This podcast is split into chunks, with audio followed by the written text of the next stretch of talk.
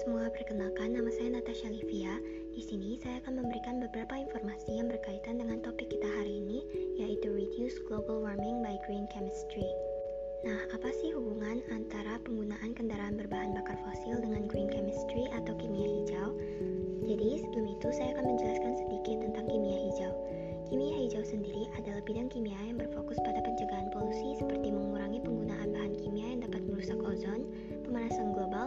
kegiatan lainnya yang dapat merusak lingkungan. Nah, pengurangan penggunaan bahan bakar fosil itu termasuk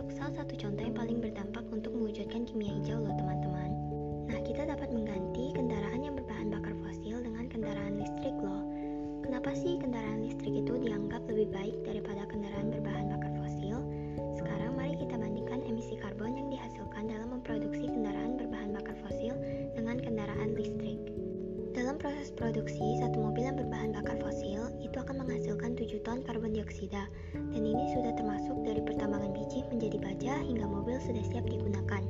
Sedangkan dalam proses produksi satu mobil listrik akan dihasilkan 8-10 ton karbon dioksida. Dalam proses produksi dapat dilihat bahwa emisi yang dihasilkan dari kendaraan listrik memang lebih banyak, tetapi saat proses penggunaan mobil listrik tidak menghasilkan emisi karbon sama sekali, sedangkan kendaraan berbahan bakar fosil akan menghasilkan 50 ton karbon dioksida apabila diukur dengan rata-rata umur mobil. Sekarang mari kita bahas tentang ekstraksi minyak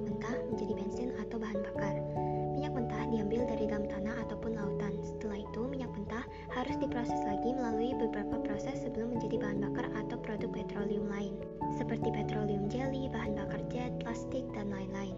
Salah satu proses yang dilalui dalam pembuatan bahan bakar yaitu proses pembakaran, di mana proses pembakaran ini akan menghasilkan gas-gas berbahaya antara lain karbon dioksida, karbon monoksida, nitrogen dioksida, dinitrogen oksida, metana, dan sulfur dioksida. Di mana gas-gas tersebut dapat membahayakan kesehatan dan dapat menyebabkan pencemaran udara, pemanasan global, hujan asam, hingga perubahan iklim yang tidak menentu atau climate change. Jadi, rata-rata emisi karbon yang dihasilkan dari kendaraan berbahan bakar fosil itu akan lebih banyak daripada kendaraan listrik. Bahkan apabila kita bandingkan, mobil listrik yang paling tidak efisien itu akan jauh lebih baik untuk lingkungan daripada mengendarai kendaraan berbahan bakar fosil yang paling efisien. Nah, jadi udah jelas kan teman-teman, kalau penggunaan bahan bakar fosil itu akan membahayakan kehidupan dan lingkungan kita sendiri.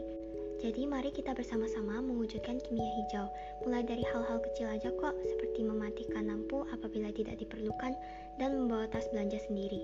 Nah, itu saja informasi yang ingin saya sampaikan, semoga bermanfaat.